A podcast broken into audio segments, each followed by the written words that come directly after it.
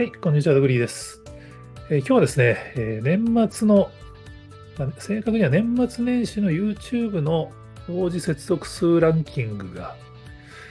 海洋さんって呼べばいいのかな？海遊さんって呼べばいいのかな？海洋 .net、海遊 .net、すみません、サイトの読み方知らないんですけど、に、えー、掲載されてましたんでご紹介したいと思います。元記事はライブ配信の視聴者数で見る旧ジャニーズへの存在感、スノーマンが日本史上最多を記録ということで、トップ30までのランキングを、画像のにして公開してくれてるんですけど、僕はあの Yahoo に、スノーマンが年末、ま紅白歌合戦の裏で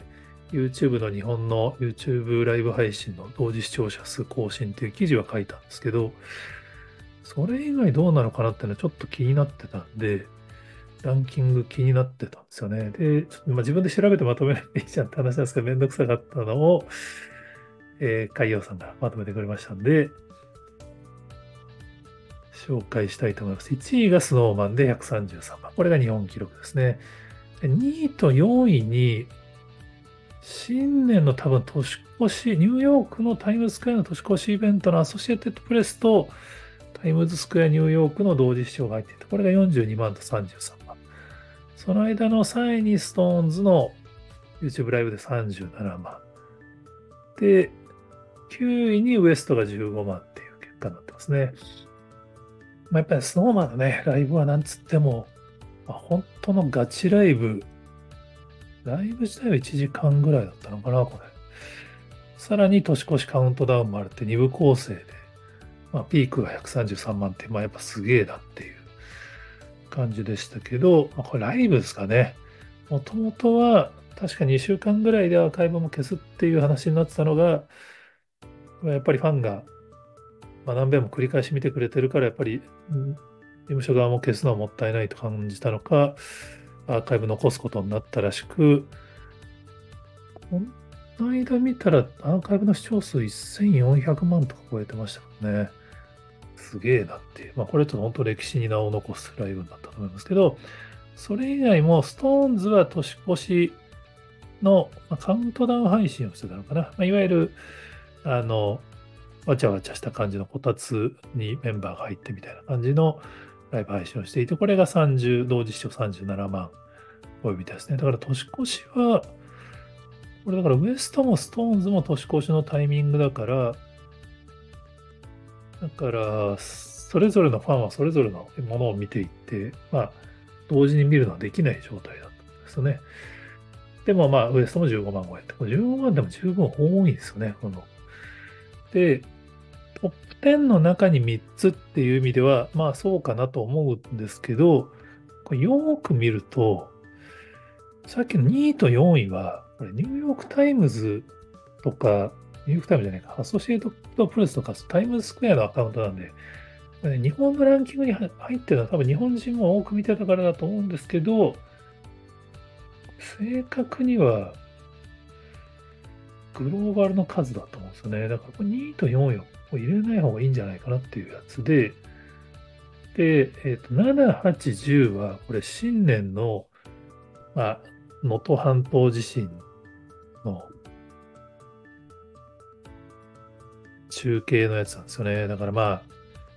そうだよねって話ではあるんですけど、逆に言うと年末は実は5本。5本中3本が、まあ、スマイルアップ、旧ジャニーズ事務所だったっていう感じなので、まあ、やっぱすごいなっていう改めて感じた感じですね。で、そういう意味では、その間の4位と5位にホロライブが入ったんですよね。VTuber の。これもだから年末カウントダウンイベントみたいなのやってたみたいですけど、これまた同時視聴26万とか23万とかで、これもすごいなっていう感じなんですけど、これを踏まえると、やっぱり、まあ、今年はその NHK の紅白が過去最低視聴率になって、まあ、会長のインタビュー記事が昨日ヤフトピにも上がって、コメントでも結構いろいろ叩かれてましたけど、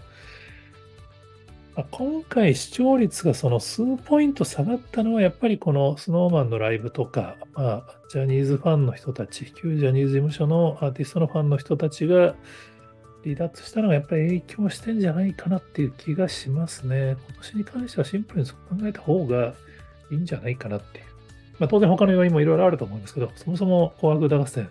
長期的に視聴率は低下傾向なんで。ただ、だから一昨年が1回最低で、去年1回上がってるんですよね。で、今年が、今年は、まあ、ちょっと年の数え方難しいな。えっと、2個前が最低だったの、1個前が、1個前、まあそうですね。えっと、1年前のやつが、ちょっと持ち直して SNS 駆使してですね。で、前回、まあ、今回のやつがもう一回採点だったんですけど、今回のやっぱ下げ幅が大きかったのは、このやっぱジャニーズ事務所出る出ない問題が大きかったと思いますね。で、これが結局今年の年末の紅白で検証できるはずだと思いますね。多分スタートエンターテインメントが春ぐらいに始動するはずなので、そうすると多分 NHK も今のこの使わないっていう判断から、改めてあの契約し直すものが出てくると思うんで、そうすると年末頃には、スタートエンターテインメント所属のアーティスト、まあ、もしくは独立したアーティストは、紅白に出れるっていう当然流れになっていくと思うんで、当然それでファンが戻ってくれば視聴率が案外また戻るのは、まあ、あり得るんじゃないかなっていう感じですね。ただやっぱりファンの方々のコメントを見てると、やっぱり今回の NHK とか紅白の出演に対してちょっとこう、もやもやするところを感じてるところはファンの人にもアーティストの中にもあるみたいなんで、なんかレコード大賞は過去の経緯から、ジャニーズ事務所もここ数年ずっと出てないとからしいんで、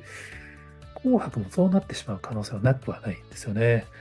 まあ、実際この130万人動員できるんだったら、まあ、YouTuber なんかはよく言いますが、そのテレビに出て、そんなに大したことのないギャラをもらうよりも、実はライブ中継直接やったり、あの、まあ、コンサートをやってチケット売った方が収益は上がるんですよね。多分、スタートエンターテインメントなり、その、独立して自分たちなりで、直接ライブをやってチケット売った方が実は収益が上がるから、もうその、音楽出ないっていう判断を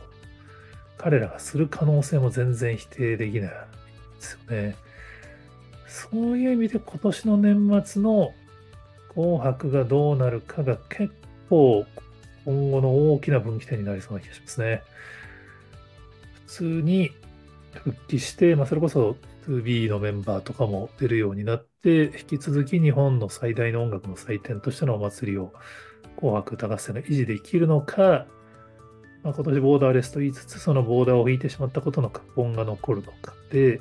かなり変わりそうだなっていう。まあ、もう一個はですね、やっぱりこの VTuber の事務所の同時視聴数を見てると、NHK 的にはこの、このファンを持ってこようとするかどうか結構大事な気がしますね。特に子供たちが見る時間の早い時間の第1部の視聴率が今回かなり下がってましたから、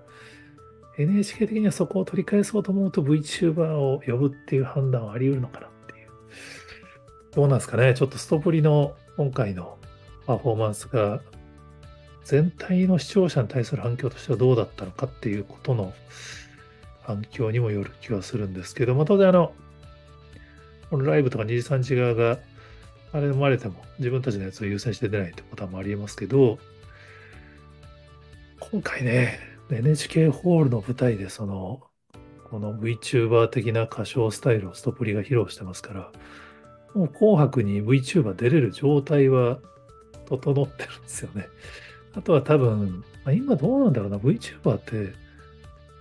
歌唱している歌ってビルボードとかに入ってくる構造なんですかね。みたいなのがちょっと今年どうなるかによって結構また紅白の感じも年末ガラッと変わったり変わらなかったりするのかなみたいなのをちょっと妄想したりしながらはい振り返っております。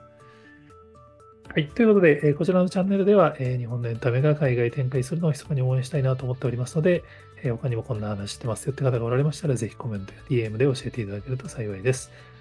今日もありがとうございます。